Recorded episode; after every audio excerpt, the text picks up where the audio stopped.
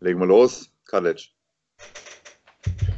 Willkommen zum Athletik-Training Podcast. Frale Nummer 7, Nummer 8, Nummer 9. Was, was, was heute auf jeden Fall für uns wichtig ist, weil das drängt, die Zeit drängt uns dazu, über unseren Workshop zu sprechen, den wir auf der Athletikkonferenz, unser Vorkonferenz-Workshop, den wir am Freitag abhalten, am 6.9.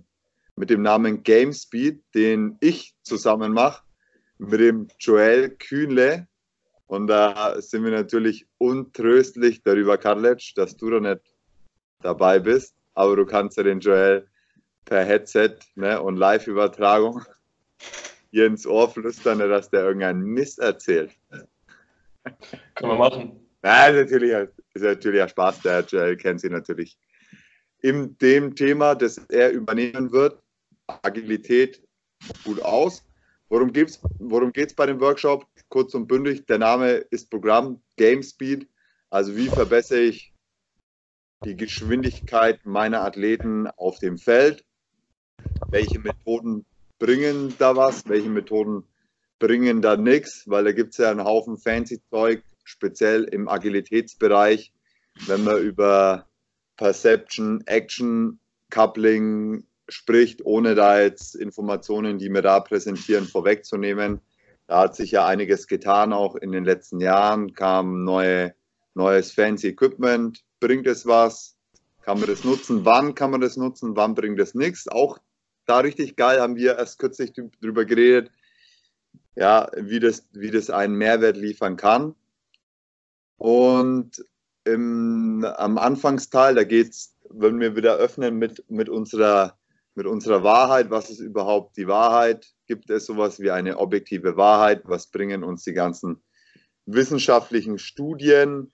Wie ist, ist, sind die Informationen, die man sich da einholt oder denen man sich aussetzt? Informa ich bringe etwas Information, ich informiere mich, ich verbessere, ich verbessere die Karte die Schärfe der Karte, die Präzision der Karte, mit der ich mich in der Welt des Trainingsbusinesses orientiere.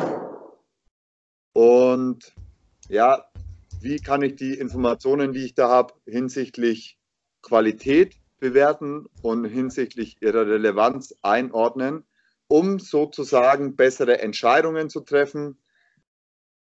Dann gehen wir noch darauf ein, dass wir sagen, ja, ähm, Entscheidungen, die werden immer in Ungewissheit getroffen. Wir wissen ja nie, wie ein Athlet genau auf das, was wir dann tun, reagiert. Ja. Wir haben vielleicht inter, inter individuelle Evidenz, wo man sagen kann, wenn, wenn unser Athlet in, in irgendeine ja, Gruppe, die da in einer Studie auch äh, genommen wurde, mit der dann irgendwas gemacht wurde, reinpasst, dann können wir die, das hernehmen, das Wissen, um zu sagen, ja, in die Richtung könnte die Anpassung gehen, so ungefähr könnte das ausschauen. Ja, also es gibt eine Richtung vor, aber wir wissen nicht genau, wie der Athlet dann letztendlich darauf reagiert. Und da ist, dazu ist mir eine, eine geile Metapher eingefallen, Karlic, von der ich dir erzählt habe. Oh. Nämlich mit diesem ganzen Quantenzeug, was ich mir vor etlichen Monaten jetzt nicht mehr ganz so viel reingezogen habe, Quantenphysik und dann letztendlich auch Quantenbiologie, Biophotone und was da noch riesen Rattenschwanz halt. Jeder, jeder kennt dieses Doppelspaltexperiment, der sich mit Quantenphysik äh, auseinandergesetzt hat.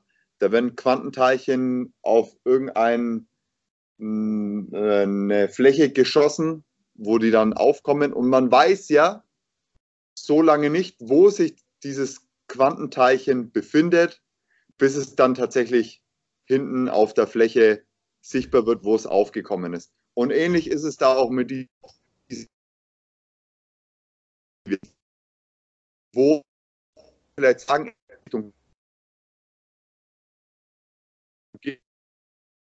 das kann man sagen, aufkommen auf der Fläche, aber nicht exakt, wo es aufkommen wird. Das wissen wir dann erst, wenn es tatsächlich aufgekommen ist. Und ähnlich ist es auch mit den Studien okay, in die Richtung könnte der Athlet sich anpassen, aber wir wissen es erst, wenn es tatsächlich passiert ist. Fertig. Okay, also das soll der Wahrheitsteil dann bringen. Wie treffe ich Entscheidungen, korrekte, die bestmöglichen Entscheidungen als Athletiktrainer? Dann Sprint, beste Übung. Wie nutzt du die? Warum ist Sprint überhaupt die beste Übung? Was wird da für ein Mist erzählt zu dem Sprinten? Was gibt es da alles für Drills und Sachen, die da gemacht werden, die halt in den allermeisten Fällen nichts bringen und was du dann stattdessen machst? Und alles auch anhand von Trainingsbeispielen. Da bemühe ich mich gerade noch, das mit einzupflegen. Wie haben wir die Leute hier trainiert? Was kam dabei raus?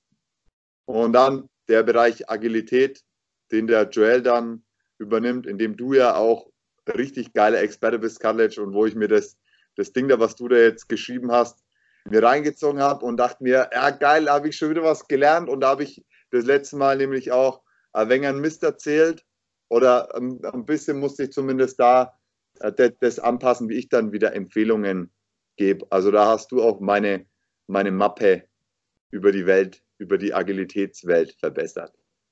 Und Was war das? gib, gib mir Beispiel. Da würde ich Joel anleiten sagen, Alter, nimm das mit auf in den, in den Vortrag. Was, auf was genau, was meinst du? Ja, einmal, einmal die Idee mit dem Lichtern. Aha. Ja, wie sich das auswirkt auf die Kräfte, die dann, die dann wirken bei den, bei den Agilitätstasks. Ja. Dann fand ich noch interessant, wann denn eigentlich bei, bei, welcher, bei welchen Cut-Winkeln in den häufigsten Fällen die Verletzungen, die ACL-Verletzungen passieren. Das fand ich auch ziemlich geil. Das war mir auch ja. neu. Das war richtig cool. Ja, ja und da, darum geht es halt. Also ultra, ultra praktisch relevant. Ich wünsche mir, wenn ich in die Zeit zurückreisen könnte, ja, ich würde alles genauso machen, wie ich es gemacht habe, weil ich ja nicht wüsste, was wäre, wenn ich es anders gemacht hätte. Und ich hätte Schiss, dass ich mich dann an einem schlechteren Ort befinden würde, als ich es jetzt bin.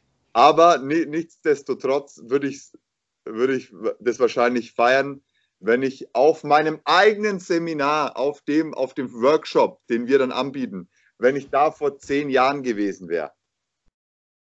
Ja, auch wenn ich das dann wahrscheinlich gar nicht so sehr zu schätzen wüsste und so. Also darum geht's. Geht ja. um Game Speed. Praktisch relevantes ja. kein Mist. Wir erzählen ja keinen Scheiß. Was ist, was ist relevant? Was, ist, was sind die wichtigen Dinge? Was sollst du für dein Training machen, sodass die Leute dann auch rausgehen und ganz genau wissen, okay, das muss ich machen. Hm. Ja. Ich habe noch was Neues eingefügt, Kalic, das fällt mir gerade noch ein. Was ich Neues eingefügt habe, ist, der letzte Part vom Workshop wird sein, wie mache ich das für mich als Athletiktrainer nutzbar?